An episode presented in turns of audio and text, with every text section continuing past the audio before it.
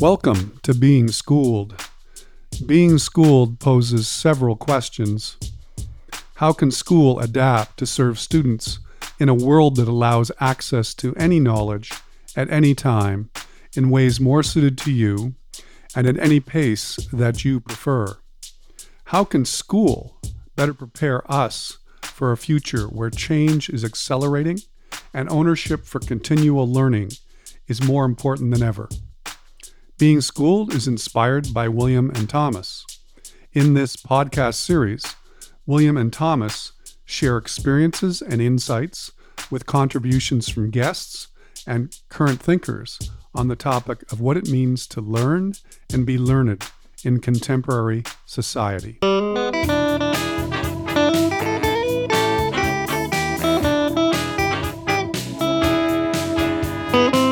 Let's maybe shift the conversation a bit, and I'm gonna I'm gonna throw my bias in here, and, and my bias is that um, much of what you've described, I would say that many people, many educators, and you probably know though. I mean, you probably experienced something. There's there's many people out there who want the same sorts of things. They want good things for kids. They want things to happen in a way that helps that person meet their potential, allows them to, you know, flourish and all those things. And they feel restrained sometimes by systems. But systems are just that. They're a series of people, structures, culture, expectations, policies, all that.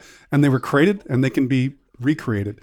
And what I'm yeah. interested in is if we've got people, we've got, as I mentioned, these people that are out there teachers, administrators, parents, um, community members, uh, members of our business community, and so on if we want to make the change, and you're, we introduced both of you into this podcast as being key because we're trying to bring your perspective. You've got all these resources at your avail right now. How would you see the system shifting to get to support or move to supporting students in the way you've described? What what would be the sorts of things? And you don't have to be specific, but how might we shift? What might be a guide we'd I mean, provide for people to actually uh, proceed with learning in a way that better meets their needs. What do you think, William? I mean, yeah, the first thing that you'd probably want to do is provide some sort of structure. You know, like it's kind of like freelancing guidance, you know, like exactly what you said, a guide. And then another thing I think would be kind of pivotal and key would be to make the to find a way to integrate the curriculum into it, right? Because like the curriculum, like I don't know, I don't. To be honest, I don't know what the curriculum is specifically. you could probably fill me in on that, Mark. But um, there needs to be a way to kind of guide people to do this, and there needs to be a way to link it into getting credits, right? Because it's much more justifiable when you can spend a bunch of time on something and get credit for it. And so we have educators okay. who have a lot of familiarity and expertise around the curriculum and ways to make connections to the curriculum, the kinds of activities that may be of more interest or more engaging. So you've got a resource right there, William, based upon what you've said. Okay.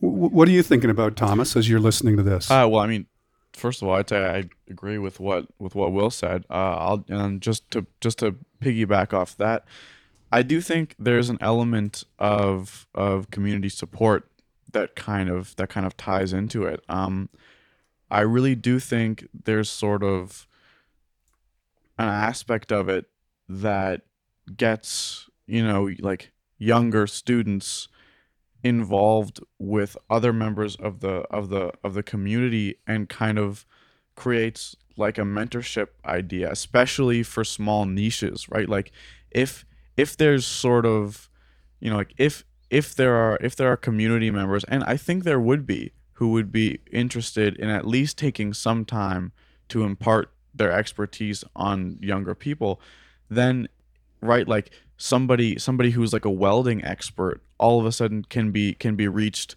by whatever like a 15 year old who's who's really interested in welding and wants to wants to become some, some sort of specialty welder right? And then all of a sudden all they need from that community mem- member is like a phone interview and their email so they can just reach out with questions. Like like to me that that's not really a hard thing. And i actually do think that's something that that people would be interested. I mean like obviously people are people are busy and it's not like they would be you know like fin- financially rewarded for this but i do think a lot of people care about imparting their knowledge to younger people. And often often cases they don't have the opportunity to do that and then the students don't have an opportunity to find somebody who has experience in that field mm-hmm. necessarily so i think that could actually be a big part of education going forward is sort of having this like giant bank of people who are right like who are you know engineers you know I I, no, I agree. It, it kind of already exists. It's called co-op. like, like um, like you know, I like I did co-op for a full year's worth in Mm-hmm. high school. Like grade eleven and grade twelve, I did a four credit co-op for half the year. Right. Mm-hmm. So um, I'm pretty familiar with what co-op's like. Now I loved co-op, but I had to go way out of my way in order to find a uh, a suitable placement. Right right and i think that at least the method of in which you search for like you know mentors or whatever or places to intern or, or do your co-op is kind of outdated. Like the Mm-hmm. It is. experience i had was just it was just this huge ass excel sheet. And they were like they sat you down and they're like uh, go find one. Like like what? Like i don't know anything about this place. I just see this this kind of like you know rick something you know? Right.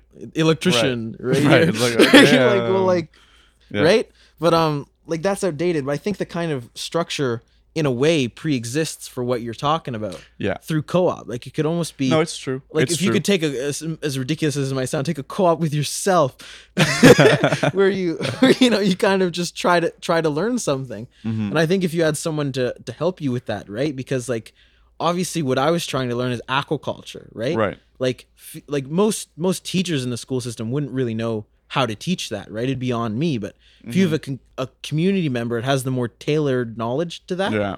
I think that could be another great resource. Yeah and that's and like you know to if i'm if i if i flip back your experience and compare it to mine right i was always interested in co-op right? I was always interested in working at a research facility right? You know potentially like a, a, a research pharmaceutical company but i never could because it would just take too many credits Yeah. i needed my credits right like you know you know you don't apply to university being like well i got this mark in co-op like they don't care about that right like you know they need that's another point you're bringing up too is Yeah. like the recognition from a university right because like Mhm. if someone wants to become an engineer you know like you kind of got, you gotta go to university pretty much Right. if you're gonna want to be like i don't know how engineers Yeah, there are some. are they there like are some, quote some unquote college certified or that, that, that are that are really strong in engineering. And Well, yeah, that's what I mean, too, though. yeah. You need to go to like post secondary school, Yeah, right? So it's yeah. the edge. Like, if you're like, oh, well, I spend my whole time learning these really unique, tailored skills to me, right, like that would work for someone like me because my Right. plan is to always be self-employed, exactly, right? But if you that's not your plan,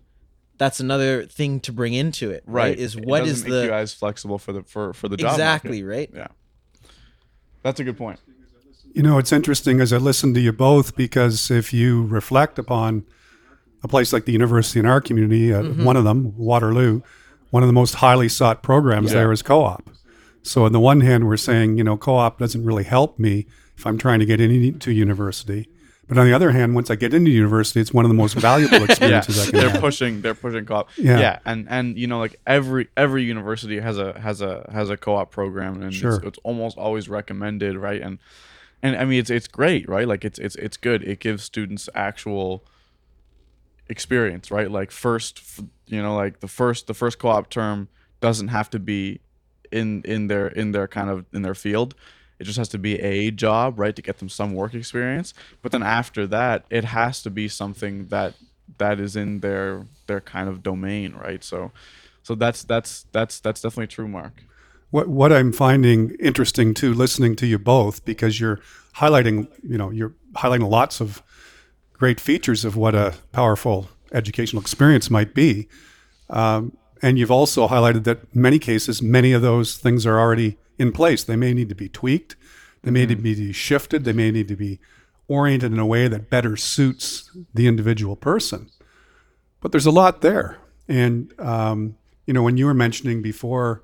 Thomas about this opportunity to you know, to sort of have a mentor, somebody in the community who could give you some insights or experience um, Yeah. that may not be as extensive as a co-op or Exactly. Yeah. you know, but but that's it, we have that. We and in this community, for example, we have the Business and Education Partnership. Totally. They have a speakers bureau. They'll come in. Person with expertise will speak to an entire class to provide opportunities for individuals. And I'm sure if we, you know, if they could arrange that. So yeah, totally.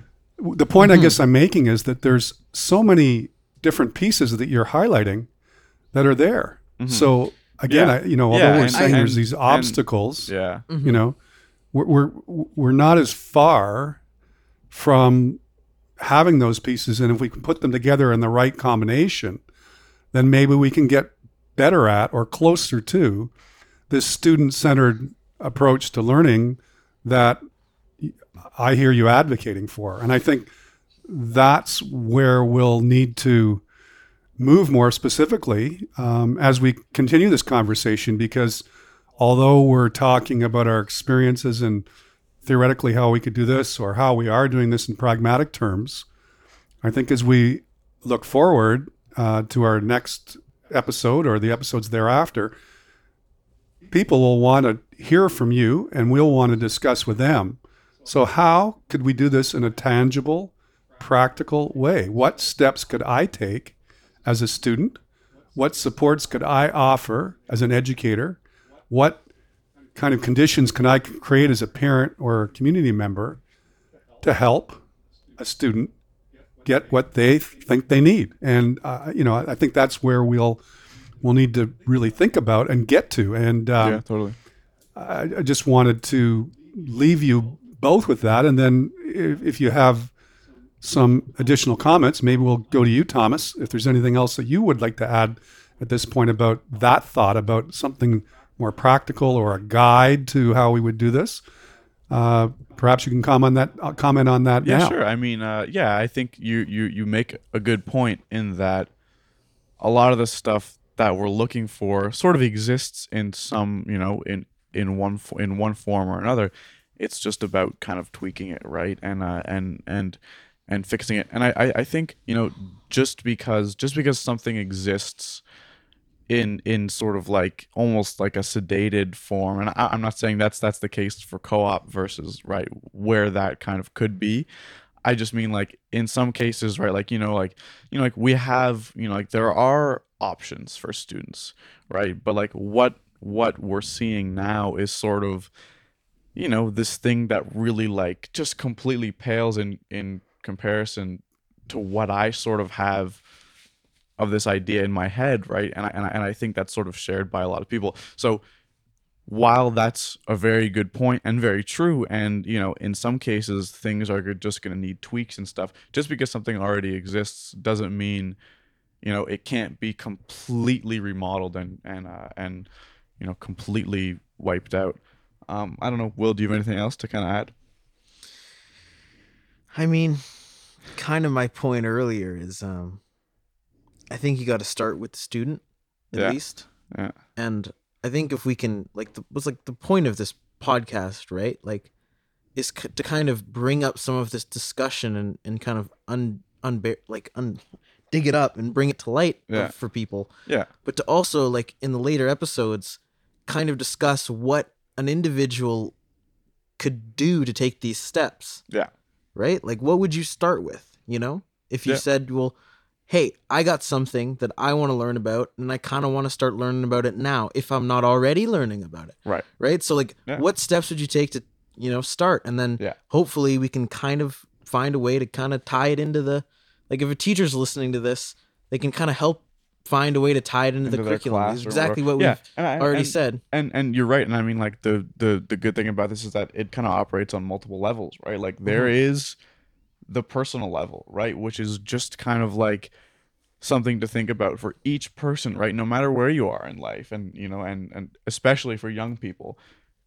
And then there's sort of other parts of it right that come in at like an educator level and that's like you know how do how, how do they even just kind of put spin on their lens right? And and uh on their on their on their activities, even in their kind of very restrictive curriculum.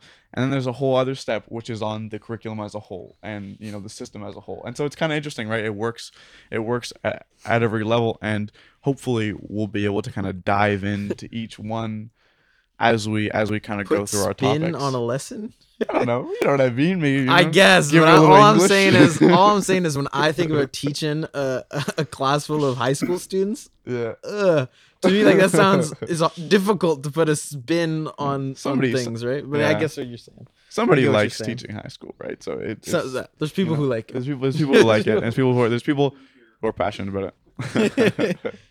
I, I'm gonna I'm gonna jump in here because I'm looking forward to, uh, you know, the combination of things that you're all think you know you're thinking about. Um, you know, this how does an individual make this approach? How do you go beyond tweaking a system and put, putting a new focus on things? How do we go beyond the concept of a teacher teaching a class and get right to the emphasis that we've built the podcast around, which is student centered learning? yeah. I think that'll be uh, it'll be pretty interesting, and um it'll be challenging for all of us as we uh, as the you know people listening think about it, and as we um, we extract our thinking for each other and we examine it, and uh, I'm looking forward to it. So. Um, Guess I should say I can't wait. You know what I can't wait for? Elon Musk to put people on Mars. Pizza. That's gonna be crazy. That's gonna be wild. That's pretty crazy. Yeah, yeah. Ah. Next podcast, we're going Like, from what, what Mars. is that noise? Okay, so I'm going to uh, I'm going to check out of this uh, podcast because I got to go to another meeting. But uh, I'm going to put a stop to my little button here, and if you guys want to keep talking, that's up to Alright, you. well, you, you, since you're closer to the computer, you know. Yeah, Okay. I'd like to. I'd like to take time to actually think of a formal outro. all right, let's I all think sit that'd be here fun. while we'll wait while Will thinks about a formal outro. I don't know, man. It usually takes Works a while for genius to strike.